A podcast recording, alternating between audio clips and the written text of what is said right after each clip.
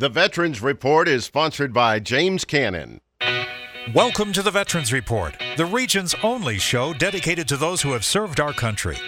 We have the latest news and information on resources available to veterans, including healthcare, education, employment tips, local volunteer organizations, and more. To those who have served, those who are serving, and to those who will, we salute you. And now, the host of the Veterans Report, Jim Cannon.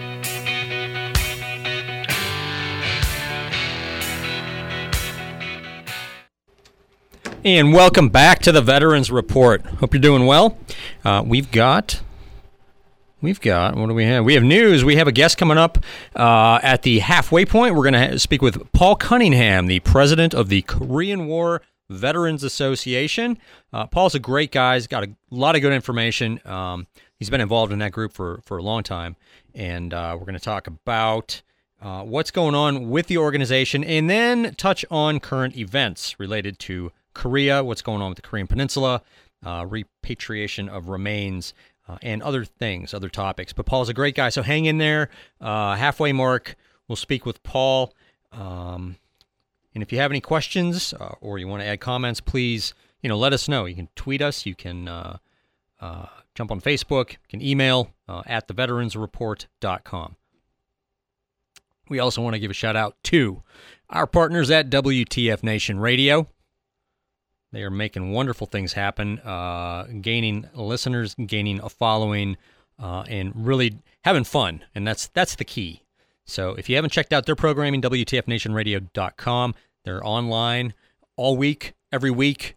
Uh, like I said, having fun, touching on all kinds of stuff. So, and it's interactive, so you can get on there, you can make comments, go to the chat rooms. They're on Facebook and Twitter and Mixer and Periscope and TuneIn and uh, YouTube. Uh, did I leave anything out? but uh, again, great folks, and we appreciate all their help. So last week, I where am I? I teed up a well. Before I get started, next week is the uh, Veterans Leadership Program of Pennsylvania Crucible. It's a 70 mile multi day, I think three day uh, hike through the lovely and scenic Laurel Highlands here in western Pennsylvania. If you haven't been to the Laurel Highlands and you're looking for somewhere to go and just get away from from noise, uh, I highly suggest it. I mean, Laurel Highlands are are old rolling uh, former mountains turned sort of uh, hills, if you will. But it's a beautiful place out there. It's gorgeous, um, scenic uh, especially this time of year, right before everything starts turning color. Everything's still green. Uh, you know, the thistles are out there, the heather's out there. You still have, uh, you know, green everywhere, and uh, gets down uh, in the Laurel Highlands. Probably gets down in the 50s at night, uh, 55, 60 at night, and then during the day it's you know 80, 85 uh, this time of year. So, but the Crucible is a it's a fundraising event for the Veterans Leadership Program they're headquartered in Pittsburgh, and they have become uh, probably, I mean, I, I, think it's safe to say the preeminent veterans organization here in this city.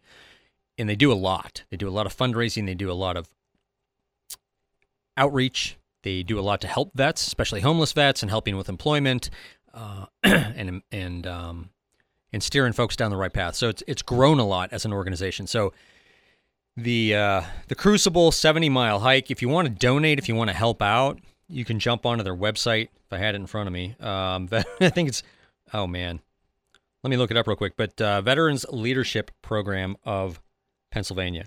And they're always looking for donations. They're always looking for for people to to kick into the kitty. Uh, it's VLP Victor Lima Papa Whiskey Papa Alpha dot org. So jump on there, check them out, and and show these folks some support uh, whether it's financial or just send an email or a tweet and say, "Hey, go get them." I mean, it's a, that's it's an arduous hike too. It's not flat trails. It's over rocks. It's through streams. It's up you know inclines and um, so you got to be in shape for it. But like I said, multi-day, seventy mile hike. So we wish them luck. Uh, we'll tee it up next week and uh, and stay engaged. So last week, I don't think I got to this because I was talking. Uh, last week we had an awesome interview, awesome interview with Carol Eggert of Comcast. Carol's the senior VP of Military and Veteran Affairs for Comcast, and she's she's helping vets uh, uh, left and right, you know, in terms of finding them employment with that company and, and really providing resources, not just for vets, but also for employers uh, through her work with Psych Armor. And they offer free classes uh, for employers and different, uh, really for the corporate, uh, corporate America to tap into what is a vet, why you should hire them, what are the, the issues uni- unique uh, to to hiring a vet. What does a veteran bring with them, both good and bad, right? Um, because it's not all it's not all uh, rosy and work ethic. There are some other things that employers need to take into account when they're hiring a veteran. And so, PsychArmor uh, offers these classes and uh, and different uh, resources available. So, but again, Carol Eggert, awesome interview, and we can't thank her enough. It was um, it, it's that type of thing that we want to keep doing on this show.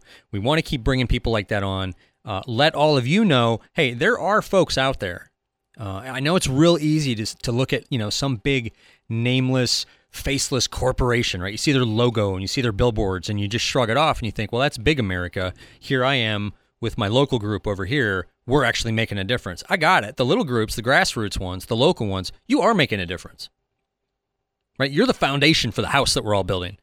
But the people like Comcast, when you have a, uh, a retired brigadier general uh, and Carol was no slouch while she was in. She she was the real deal, right? Including getting a Purple Heart. Um, when you have somebody like that at the level she is with a corporation that big, you know, and she's still she's very humble, speaks plainly, and she's out there uh, again kicking it down for vets and trying to help them. You, you have to recognize that there are people out there in corporate America doing the right thing, right? They're doing good things for our community. So it's again, it's I, I get it. I get the whole uh, outlook on corporate America. You know, I've, I've been a part of it um, several times, and it's easy, right? It's easy to look at them and just sort of dismiss it. But there are a lot of good people out there, and those are the folks that we want to highlight, right? We want to highlight the, individuals, and we want to highlight their efforts because it's their efforts that are closing the gap on the high end, right? And all of you, all of you folks. Uh, you know, going through the grind at the local level, community groups, uh, even you know the small tiny posts that have 30 or 40 full-time members, you're you're working hard at, at that end, and so we, we can close we can close this whole thing and meet in the middle, and ensure that veterans are getting a fair shot at at what everybody else is. Because I got to tell you, um, and this is this is sort of a personal uh, commentary. Well, Upon reflection w- with some some stuff over the last couple of months, I do believe, I personally, without getting into detail, I do believe that there is still, in spite of federal law prohibiting this, I still believe 100% that there is a bias against uh, veterans, military veterans, when it comes to the overall hiring process in this country. I do. And some of you can say, "Oh, well, not with my company," and you know, I I got this job. Well, I, am not saying specifics. I'm I'm talking generally, right? Under the umbrella of of U.S. employment, I still think there's a bias there. I believe that,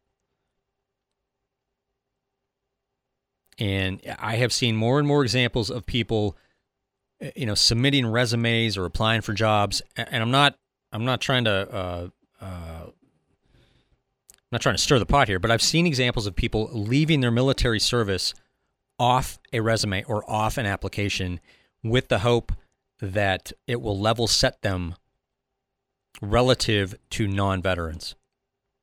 It didn't used to be that way. It did not used to be that way in this country. And I think part of that, I, this is again personal commentary, I think part of that is the drawdown in some of the operations, the bigger ones, Iraq, uh, and to a certain extent Afghanistan. You know, when Iraq was going on, when it was full blown, and it was, you know, we were going full tilt over there. There were a lot of people bending over backwards, uh, begging for vets, right? Because it was good PR for them. Let's bring them on. Let's bring them on, right? And so you could put that on your resume. You, you could put anything you wanted on a resume. If you were a vet, people were going to hire you. Well, here we are. You know what? Uh, seven, eight years after the uh, after the official uh, pullout and I think things have changed. I really do. I think that it's the boomerang effect, and I think a lot of employers, a lot of companies are looking at it like, hey, we've got we have a big, big uh, potential employment pool out there.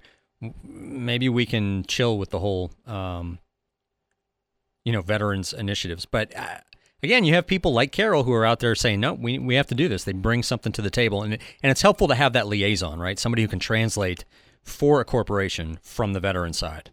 So, anyway, I, that wasn't going anywhere. I just wanted to tee that up as sort of a, a personal, um, personal comment on where I think things stand and why it's so important to have advocates in corporate America on behalf of military and vets. You need that. We need to support people like that. Don't grouse about it, right? Let's be part of the solution and not the problem. And with that said, here's another news story that I did not cover.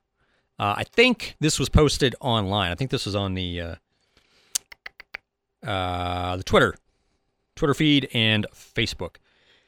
Walmart hires more than 206,000 U.S. military veterans and promotes more than 30,000 since the launch of the Veterans Welcome Home commitment. And now keep in mind, this release came out, they put out a release, I think it was last week when they released this, when this news release came out. Uh, Walmart announced that the company has hired more than 206,000 veterans and promoted more than 30,000 to roles with higher pay and greater responsibility since launching its Veterans Welcome Home commitment in May of 2013. This, uh, the commitment guarantees a job offer to any eligible honorably discharged U.S. veteran. Let me read that again. The commitment, this Veterans Welcome Home commitment that they're talking about, the commitment guarantees a job offer to any eligible honorably discharged U.S. veteran who has separated from service since the commitment was announced on Memorial Day 2013.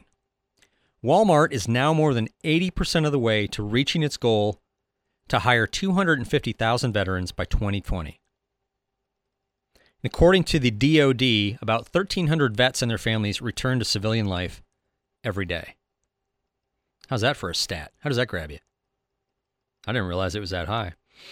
Um, and much like the corporation we mentioned previously, Comcast, uh, Walmart also has a retired brigadier general heading up, you know, spearheading their veterans efforts. Retired Brigadier General Gary Profit is the senior director of military programs at Walmart. According to the general, veterans shouldn't have to worry about finding employment, so Walmart is here to help service members figure out their new path through civilian life and, for many, start their careers as we've seen with the 30,000 promoted since the launch of the commitment. So they introduced this. They had a, their initial goal was 100,000 vets by the end of 2018. And in May of 2015, just two years later, right? They kicked it off in 2013. In 2015, they revised their goal to hire 250,000 veterans by the end of 2020. They also, uh, check this out, they revised their eligibility under the Welcome Home Commitment from within 12 months of active duty to any veteran who has been honorably discharged since the announcement of the commitment in 2013. So Walmart is recognizing the the value that you know veterans bring to to any job they do, right? Especially in the civilian sector. Now, they are not, just so everybody understands this, right? Because I've had people email me and and ask about this, right? Not not in a bad way, just you know, uh, being inquisitive. Um, it, it, basically, the generally speaking, the question is, uh, well, I want to do this, right? I want to. I'll, I'll, make this up. I want to be in management. Okay, what's your degree in? Well, I don't have one. What'd you do in the military? Uh, I was artillery. come on, man. What you, what are you going to manage? You, you know, you got to work your way up. You got to you have to put in a little bit, right? You got to you got to meet them in the middle with with education and experience and training and and put your time in. So, what what I guess my point is, corporations like Walmart, right? Who again, I mean, they have a retired brigadier general, just like Comcast, spearheading their military and veteran effort. They're looking at this. They're not saying we're going to put everybody in a, a an executive role. I mean, that's not realistic. Okay, it's not but they are saying that you're guaranteed a shot. You're guaranteed a job with them. You know what? You might start off sweeping the floors. You might. So what? A company this big, you don't think they have opportunity? You don't think there, you don't think there's turnover to the point where uh, you you could slide into something, putting your nose to the grindstone, right? Just like earning another stripe while you're in, right? Or or for you officers, uh, I don't know what the equivalent is because I wasn't an officer. So, but um, maybe a good eval, right? But it's it's the same thing, right? Put in the effort, and uh, it's going to be rewarded, especially in corporate America, especially. Right, you dial into whoever your manager is. Right, you lock into their personality. You work it, man. It's not. It's no different than when you were in a Quonset hut, right, or in a uh, you know the old nasty World War II barracks down at Bragg that had mold in the showers. I've been there, done that. Or uh, you know, for you Air Force guys living in a four star resort. I'm kidding, kidding, kidding, kidding. Um, but you put the effort in, you're going to be rewarded. And that's what Walmart is saying. They're saying 250,000 vet hires by 2020. So they're still looking for people. So if you're out there and you're aimless, right? Um, honorable discharge, and you're like, man, I don't know what to do. You know, I've been doing this, I've been bartending, I've been doing part time, whatever. Uh, give them a shot. Give them a shot. I, I know for a fact that Walmart managers make a pretty good living, right? And then you move up to like what uh, region no area manager and then regional manager and then you're you know then you're regional director and it's just it keeps it's exponential right give them a shot give comcast a shot do a search for corporation if you if you're near a computer right you want to do a google search see who's really engaging with vets. See who's getting it corporate wise right? Do a google search for i don't know use a couple of keywords. Do like you know corporate uh, uh, I don't know, veteran or military program, something like that, something real basic, and see what pops up. And I know there are magazine articles. Sh- i should try to dig those up. I know there have been magazine articles on corporations that are bending over backwards for vets, and they're doing it sincerely. Uh, this is a big deal, though. This is a big, big deal. 200,000 vets already, and they want to hire about 50,000 more in the next two years. Again, guaranteeing a job for honorably discharged vets and you have somebody who's been in uniform heading this up. So I don't know. Go go check it out.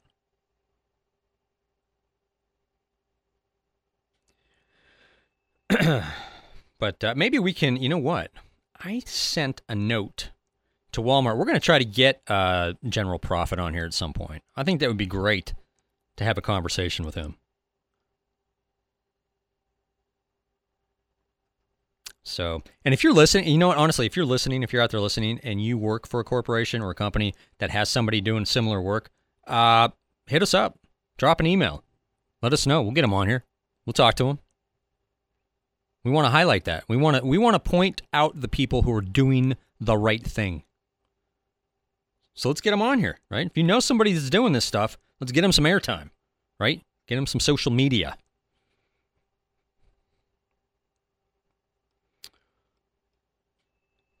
So we posted a another story, another where are we here? This is about. You might have noticed there is a huge, huge, uh, uh, relatively speaking, slate of women vets running for office uh, this time around, this this election cycle. now, most of them, and I don't know what it says, but most of them, well, I do know what it says. That most of them are Democrats. Um, the Democrat Party has made a huge push over the last 18 months to try to recruit uh, women military vets to run for office, which is kind of smart on their part, right? They're trying to counter uh, they're trying to counter Trump on two fronts, right? The gender thing and then also the military thing. oh man, excuse me. Um, so there was a I, I've seen story after story after story about uh, w- women veterans who put their story out there. There was the one in Texas not too long ago who eh, it was some story about being on a helicopter and it was shot down and like her campaign was basically you know I, I saved the whole air crew because I lit up the uh, I lit up the terrorists. And then it was kind of debunked like she wasn't she wasn't she was the only one firing at the time because they weren't really uh, they weren't really taking incoming and eh, it was that kind of thing right? A little bit murky. Well there's another one out um, Amy McGrath who is running for election in the uh, where are we? Kentucky's sixth congressional district. She's a Amy McGrath is a former Marine Corps fighter pilot. She was inducted into the Kentucky Aviation Hall of Fame two years ago, and that's where she filmed campaign ads that drew national attention. And it's also it's also where a group of veterans who support U.S. Representative Andy Barr, a Republican, rallied for more than two hours last week to say she, meaning Amy McGrath, should not be elected in November. So there's a lot of invective back and forth. Uh, there were also some articles online about how I read them all and I didn't agree with the title of the story, but it was the premise was how women are being attacked, how their service records are being attacked. They're not being attacked on the political issues. Um, opponents are using their military records to to basically go after them. Which I I, I mean I follow this stuff pretty closely. That's nonsensical. I mean, you, if you're going to embellish your military record, then you're fair game. You're fair game. Blumenthal, up in uh, where's he from? New, uh, Connecticut, right? Uh, Richard Blum is it Richard Blumenthal? he uh, he he definitely polished his record a little bit, and people called him out about it. You know, and of course the the first response was, "How dare you uh, go after a military veteran? Have you no shame?" But if somebody's going to lie about their record, by all means, take them down. I don't. It doesn't matter if you're a vet or or not a vet. If if somebody lies about that, what else are they going to lie about? Of all the th- and that's the other thing, right? That's how that's why we got to the point in this country where we have so many cases of stolen valor. You never hear anybody say, you never hear anybody lie and say, uh, "I was in supply. I was I was uh, I was in supply for for nine years, but you know I don't like to talk about it." You never hear anybody say that, right? You always hear somebody. It's always it's always I was a SEAL or I was recon or I was uh, special forces or I was Super Delta, cool guy, secret squirrel, and we, you know my records are sealed. And you say, "How old are you?" Oh, I'm 26. Yeah, okay, all right. That's how we got to this point, right? Because because everybody's afraid to call out a vet because it's disrespectful. Well, I'm not. I'm not. You, you if, if, you lie about your record, if you embellish your record, I mean, period, but especially, especially for the purpose of getting elected and then living off the taxpayer's dime, oh, I'm going to call you out in a second. I have no patience for that. None. I used to call people out in the service right? How many of you did that, right? You, uh, the one guy, it was always the loud guy in the in the mess hall running his mouth. Start to poke holes in his story, and then he, you know, he'd slink away. So anyway, I'm going off on a tangent, but it, it is related to all of these women running for office. They are purportedly being attacked, uh, you know, for being women, or uh, you know, th- their service record is being attacked.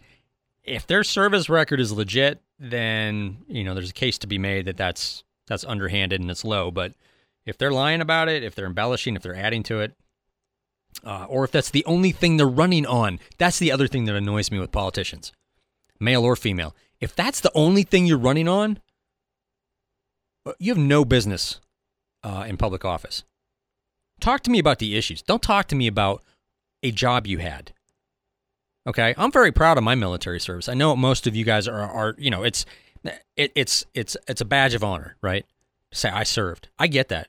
Okay, I've been there and I I've done it, and I'm very proud of it. But that is not the only thing I've done in my life. Furthermore, that is not how I discuss issues, political and social issues. I don't discuss it through a uniform. I I discuss issues uh, as a citizen, as a taxpayer, and I think that's what people should should run on. If you want to make your campaign, hey, I'm you know I'm I'm Jim Cannon and I, I believe in lower taxes and smaller government and uh, a free car to every house. Oh, by the way, I happen to have served in the military. That's cool, but when when your entire campaign is vote for me because I was in the military, period. Get out of here. I'm not no. no, if the issues are an afterthought, you have no business in public office. None. But anyway, uh, keep an eye on that because there are a lot of women. Like I said, there are a lot of women uh, running for office this cycle, and it'll it'll be interesting to see how they do once the midterms are over. So I don't know if that's reflective of uh, the gender gap between uh, sort of the Democrats and the Republicans in terms of, um, uh, like I said, stacking them up against Trump, right? Because he's been called a misogynist and a sexist, and if they run women against him, maybe that garners more votes that way using the gender roles. Uh, I don't. I don't know if the election will be reflective of that, of that as the sort of the apex of the issue, or is it because of their political views, or is it because they are women who were in the military? Right? So it, will be interesting to see. I don't listen to political pundits because uh, half of them are wrong 100% of the time, and you never know which ones they are. So. and in other news, I will tee this up real quick. Uh, disabled veterans are now eligible for Space A travel. That was part of the 2019 National Defense Authorization Act, which was recently signed into law. It includes a measure that allows fully disabled vets the ability to utilize space available travel. I was blown away by the fact that that had not already happened, but it is now law. So if you're a disabled vet, you can travel Space A, which is awesome. At least money wise, not comfort wise. Um, so we're going to jump to a quick, we're going to jump to a break, and then when we come back, we're going to speak with uh, Paul Cunningham, the president of the Korean War Veterans Association. So hang in there. If you want to keep up with the latest in veteran news away from the radio, stop by our website at www.theveteransreport.com. There you'll find news headlines along with links to media outlets around the world. You can also find links to every state's Veteran Services Office. And for you film buffs, there's even a link to a war movie database. We appreciate you stopping by the Facebook page at facebook.com slash the Veterans Report. There, like the website, you'll find the latest news and information related to veterans. For you high speed individuals who want to limit yourself to 140 characters, stop by our Twitter account. It's a great way to find information on veteran organizations throughout the country and what they're up to. You can tweet us by using at the Vets Report. If you'd like to email the show directly, please send us your input, comments, or suggestions to editor at theveteransreport.com. Thanks again for checking out our pages. Thanks for listening, and thank you for supporting our veterans community.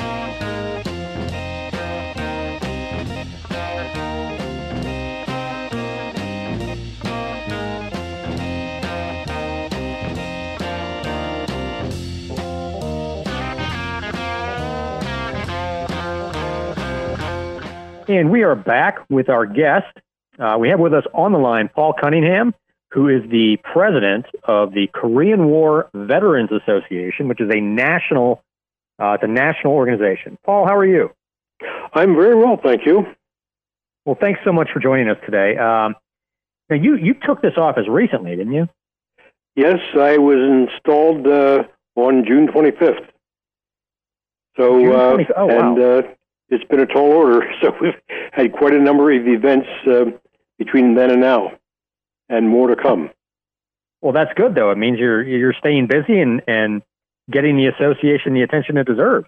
Yes, we, uh, of course, we on June 25th we marked the um, anniversary of the start of the Korean War back on June 25th, 1950, and uh, we had ceremonies at our Korean War Memorial in uh, Washington on that day. And uh, then uh, one month later, we observed the 65th anniversary of the signing of the armistice, the ceasefire, so to speak.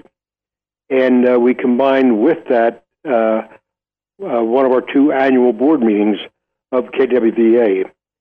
And um, we, we were in both these um, instances, we were joined by the uh, Republic of South Korea's embassy and the uh, um, military uh, affairs uh, office. So uh, there's great participation from the uh, Korean government. And uh, now we're getting ready for uh, our next meeting in, in Orlando. So uh, that'll be a general membership meeting. And that is when? That's October? Uh, yes, October 17th to the uh, 20th, 21st.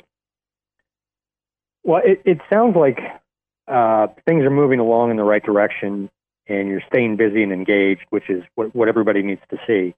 Um, if you could, though, Paul, that, back up just a second, and for, for our listeners' sake, what is your military background, your personal military history?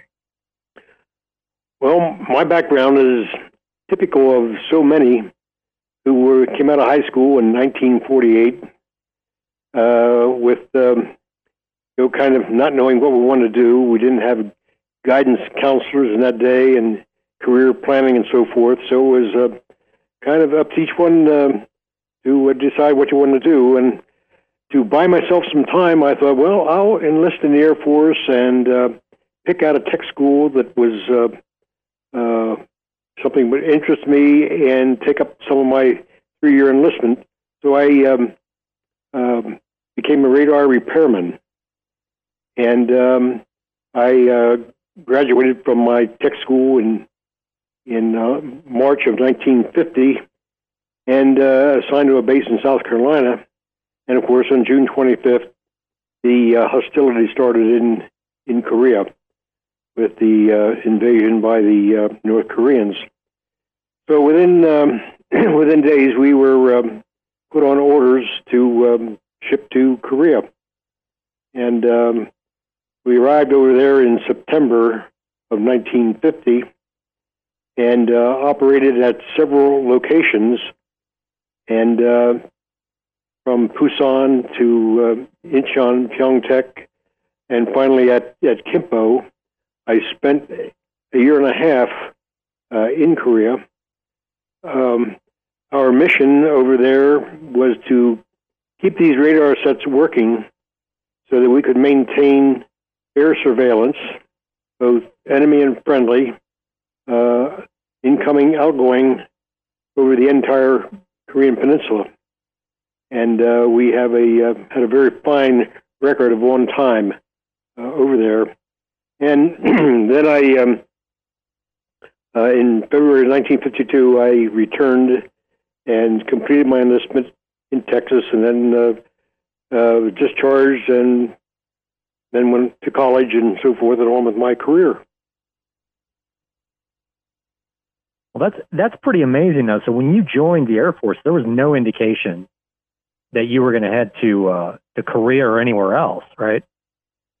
No, it was you know we were just at the tail end of the Korean War or the World War II, so we were an area of, peace here, and uh, really, I guess the Cold War really hadn't cranked up in Europe uh, so much at that at that point. So it was kind of like I wanted to go in and out, through, give three years. Well, of course, when the war broke out, the first thing that President Truman did was to extend everyone's enlistment by one year. So my three years became four. So, um, but I still had, you know, about two years to go, so it didn't make that much difference. Well, I, I know a lot of folks listening of all the different generations and all the different eras can definitely relate to that. Uh, you know, an, sort of an involuntary uh, extension. So, uh, wow, that's a that's an amazing story, though. Um, so if you could uh, walk through, you know, let people know what what is sort of the history, what was the genesis of the Korean War Veterans Association?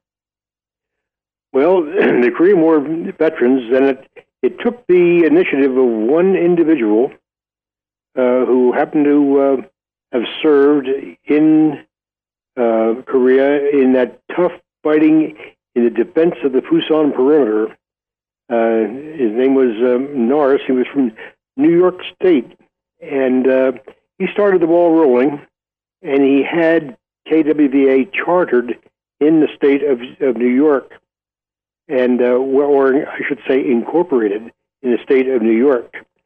And then they uh, began growing, and uh, I don't know what the peak enrollment was, but um, they uh, then to um, be gain more stature.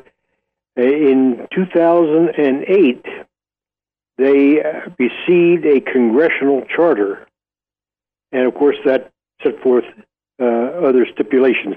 But it does give us that imprimatur of the congressional charter to um, to help support us and give us greater le- legitimacy. So I also know back during uh, right, and you mentioned the tail end of World War II, um, sort of you know on the upswing. Uh, that's when Korea kicked off, and then when that was uh, you know when it, when things sort of went quiet for a little bit, then Vietnam kicked off. Um, and I know you know my grandfather, for example, served in World War II, and then he was called up for Korea. Mm-hmm. Um, and there were other guys who served in all three conflicts. So, have you seen over the year? Because I know you've been involved with KWVA for for some time. Have you seen a lot of members uh, who who were they had that overlap in service? Uh, yes, there are quite a few who uh, have the World War II, Korea War, and Vietnam. Even a lot of them World War II and Korea, and some Korea, and then Vietnam, and some all three. So it uh, it's the three three wars occurring in close proximity there. Um, so now what? And I, am sure they have some wonderful stories to tell. So it's got to be uh, it's got to be interesting to to hear from some of those guys. Um, what is what today? What is the what is the mission uh, of the association? Well, first of all, is to um, uh, look out for our, our Korean veterans. That is first and foremost. And then right next to that is, um, I should say first, is to have the return of the remains of those who lost their lives uh, in action uh, above, the, above the DMZ. That is first and foremost uh, in our minds. And uh, it's uh, we won't be happy until the last set of remains is returned. And of course, we look for our uh, looking out for our own veterans who did survive, and we are certainly supportive of a free Korea, um, and uh, an awful lot with the um, the loss of thirty six thousand five hundred seventy four lives is a, is a big price to pay for anything, but um, the way we're looking at it now is uh, what South Korea has done, having been liberated uh, uh, from oppression and allowed to um, develop their country and become like the 10th strongest economy in the world. It, uh, it is um, unprecedented, and uh, certainly it gives us a great sense of satisfaction that, well, because, oh, yeah, we did lose a lot of men in addition to that 36,000, there was 102,000 who were wounded in action. So, you know, if there had been anything less than that, I think there had been some disappointment. But we couldn't be prouder of Korea for what they've done. And uh, the Korean people never miss an opportunity to express their gratitude for what was done for them. And it's uh, and again, I think this is unprecedented in in the annals of the world history. The um, they do so much. The, all of our activities are um, supported by the um, the Republic of South Korean government um, by providing um, you know, venues, uh, uh, underwriting costs of uh, banquets, and of course, one of the things that uh, they did, they initiated about 40 years ago was to invite the veterans back, and they showed them around, put them up uh, nice places, and concluding banquet, they would award them the Ambassador for Peace Medal. Well, the kind of thing after a few years, uh, many of these veterans can't travel. So they started making it available here in this country. So um, I know my own local chapter in November of, of 2015, we had 36 members who were eligible to receive that award. And uh, working through the consulate in New York City, uh, they sent out a consul with these medals, and we had a very elaborate um, a presentation ceremony.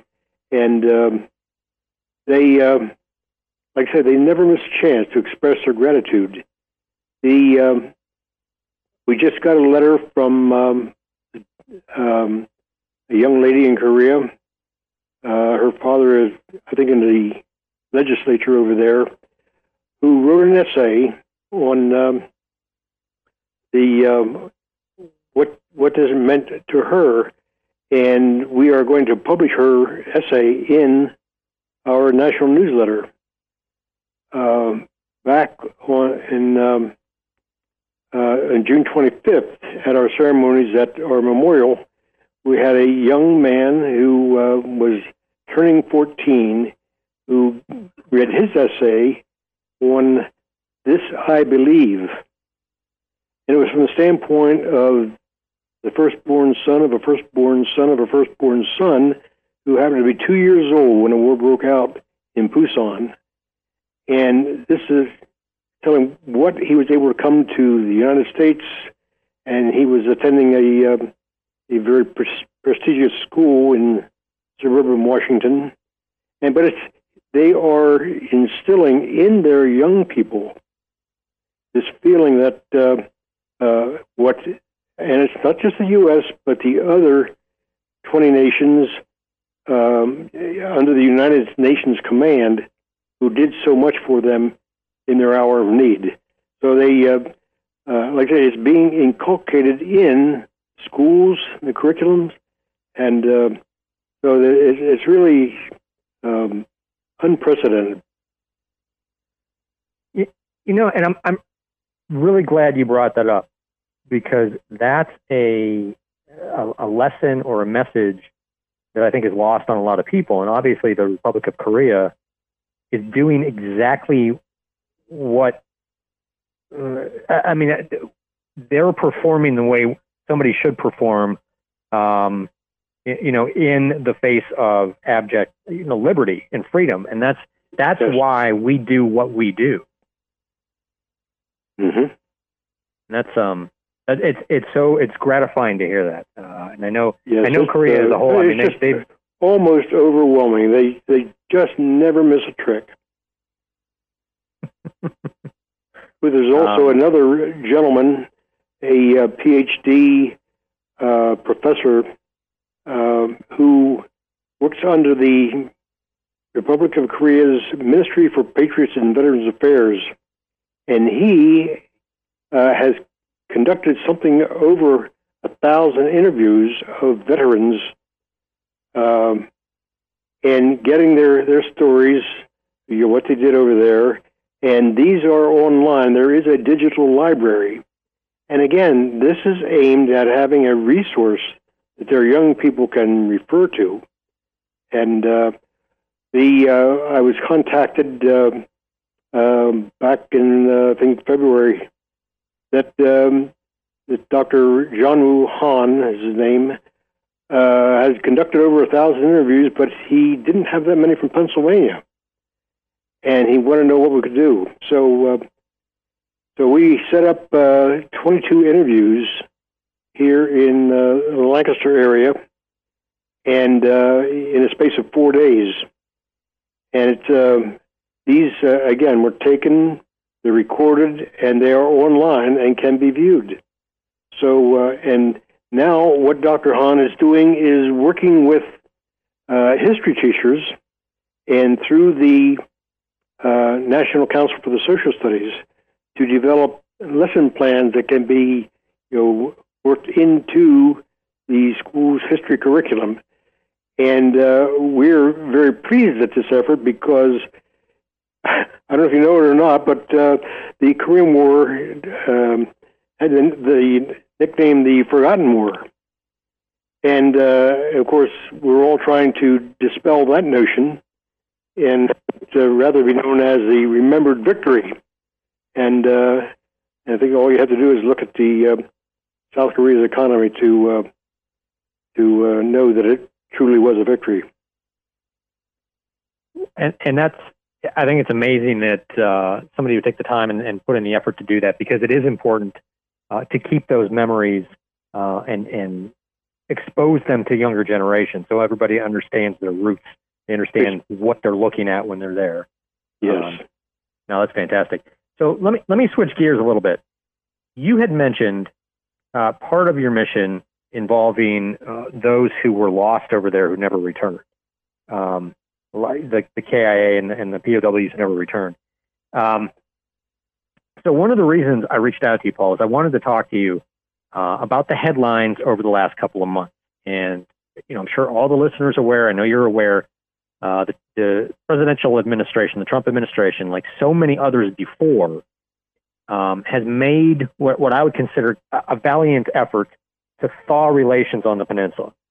And it, it looked really promising for a while with the repatriation of, I think it was 55 sets of remains. But um, you know, recently things seem to have slid backwards, as as, it, as is so often the case with the current regime over there. So, having said that, and having pointed to part of your mission as uh, bringing home those who are left over there, what are your thoughts on the current status of the talks and negotiations, and from the standpoint of your organization, how relatively speaking, how big a deal is it getting back uh, 50 or so fallen warriors when you're faced with thousands? Well, that's that's, that's the key. And uh, we have 55 sets of remains, and by uh, the best calculations from the uh, Department of Defense, there are still about 50, 250 sets of remains remaining above the uh, DMZ.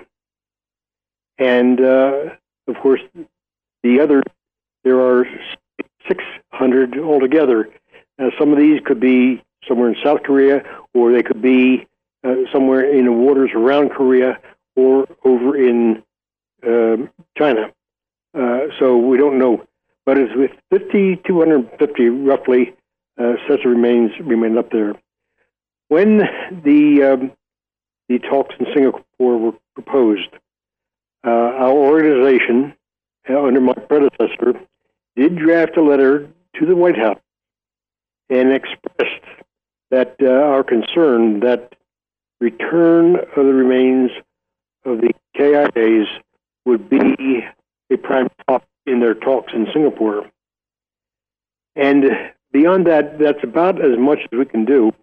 Uh, you asked earlier about um, you know, what we could do uh, by way of in politically, uh, we're we're pretty well constrained from engaging in, in any kind of thing that resembles lobbying or the, any sort of like that.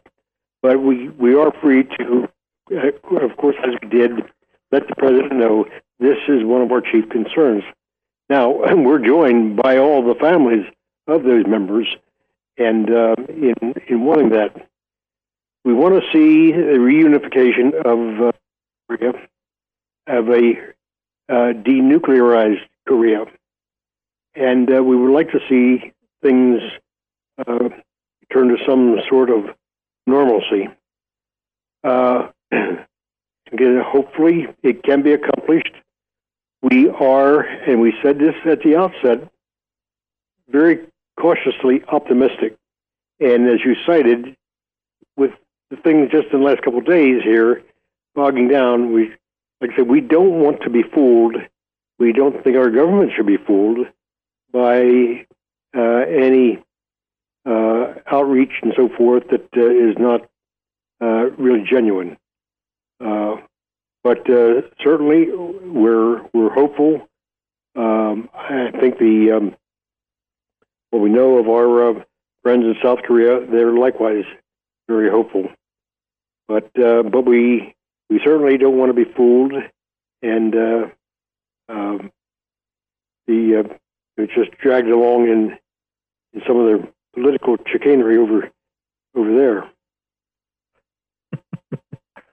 well, I it, it I, I know it's frustrating just for the layperson, but it has to be especially frustrating for uh, people who've lost friends over there or or, or ser- you know served over there or were part of that effort um, to to see this constant this this political yo-yo, this back and forth. But um, I, I just I just kind of wanted to get your your view, uh, your take on that. So thank you for that. Yeah, it's um, I uh, should mention here that um, our Department of Defense has a Department of POWMIA Accountability Agency, And uh, I think this agency does an exceptional job of keeping the families of the those who have uh, a relative uh, whose remains haven't been returned, keeping them informed. Just back in um, on August the 9th, they had a a uh, conference in Washington. I think there were something like 750 uh, relatives and family members attended that briefing by the Department of Defense, uh, DPAA as we refer to it. And um, I think they're really to be commended for that. Uh, we have one of our members who happens to be a director of KWVA, who is our liaison to the Department of Defense um, uh, committee. He attends their briefings, and of course, he in turns briefs us. So we have that that interaction there uh, with them. But I must say, they do an exceptionally good job. Well, I'm glad you mentioned that because I was going to ask if you have a, a I have to assume, but I, I wanted to ask if you have a relatively good relationship with uh, the various federal agencies in and around the nation's capital, because I know that's that is how things get done, right? Yes, yes, we've uh, it's been cultivated over the years, and uh, in addition, uh, we have an, an, executive director who is based close to Washington, and he has the pulse of things there.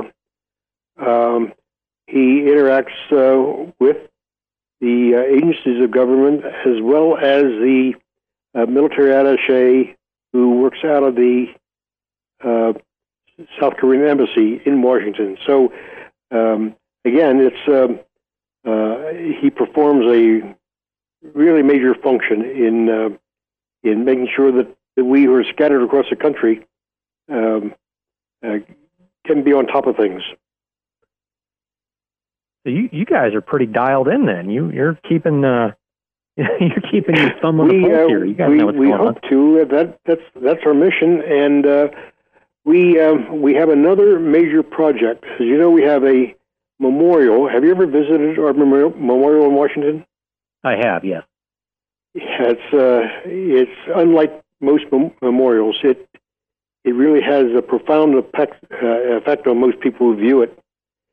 And uh, we're working on an adjunct to that, uh, which will be a wall of remembrance. Uh, this wall will be rendered in in glass, so uh, and that was kind of prescribed by the Park Service. They don't want to obstruct the uh, view shed. It's a new word I I picked up there from them.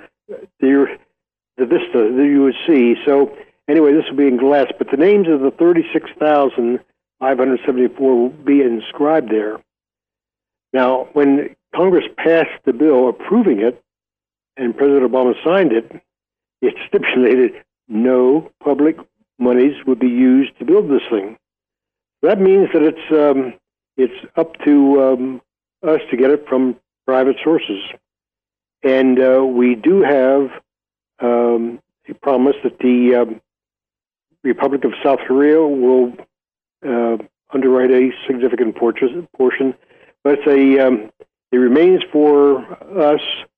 Um, uh, there is a, a Korea Korea War Memorial Wall of Remembrance Foundation charged with the responsibility for raising these funds. And uh, so it'll be up to each chapter to try to do their part to uh, come up with some contribution for that. So uh, it has a hefty price tag on it, but um, it, it, may take a couple of years, but we'll get it done. And this this will kind of um, complete that whole complex of the the the 19 statues the pond, the reflecting pond, and then this wall. It'll be a uh, quite a sight to see. So, uh, mentioning that, I mean, we have about a minute left, and I do want to tee up real fast for everybody listening. Uh, in addition to everything you mentioned about that, uh, I want everybody to uh, to check out your website. It's at kwva.us. Uh, again, that's kwva.us. Uh, and you can find all kinds of information there and, and make a donation. Um, so, about a minute left, Paul. What would be your message to those listening on behalf of, of the organization, you, and all the, the Korea vets? Well, of course, this this um, notion that we're the forgotten war, I think, looms large in most people's minds, and uh, we we wish that um, historians uh, and more so the authors of the high school textbooks would give uh, a little more treatment to uh, the importance of this war. This was, uh, if you follow right after World War II, and they carved up the countries for uh, occupation, and we had the split Korea between Russia and us. And, uh, yeah, and of course, we know that uh, Russia, Stalin was bent on spreading communism throughout the world and we stopped communism in its tracks in North in Korea. So I think that's our legacy, and that's what makes that war so important. It was not it was not a peace action, far from it. And uh, so I think the um, the people, the, the school children coming along, ought to know the importance of that effort. And and of course, I think second to Mr. Truman's dropping the atomic bomb, I think the second thing was sending troops to Korea. So there are two very profound acts that he had to perform. So we uh, we don't want this to become a forgotten war, and uh, I think with the help of the Korean people, it won't be forgotten. Well, and I assure you, Paul, it is certainly not forgotten by uh, anybody who has been in uniform since those days. Uh, it's it's still an integral part of all military history and training. And uh, thanks to all the, the advances in technology during that conflict, uh, we are where we are and we have the advantages that we do now. So uh, it's certainly not forgotten on our part, and we're going to do our best to make sure nobody else forgets about it. Um, unfortunately, we have to. Uh, we are out of time, but I would love to have you back in the future, uh, certainly with some kind of update on what's going on with uh, the Korean Peninsula and the politics over there. Be so, glad to do that. Well, I, I really appreciate it. This is uh, Paul Cunningham, the president of the Korean War Veterans Association. Thanks again, Paul. Thank you. It's a pleasure. Take care, sir. And that does it for this episode of the Veterans Report. Until next time, I'm your host, Jim Cannon. You've been listening to the Veterans Report. Let others know about the show. You can find us online at theveteransreport.com. If you'd like to contact us, send an email to editor at theveteransreport.com. Join us again at the same time for up to date veterans news and information. The Veterans Report. Thank you for your service and carry on. The Veterans Report has been sponsored by James Cannon.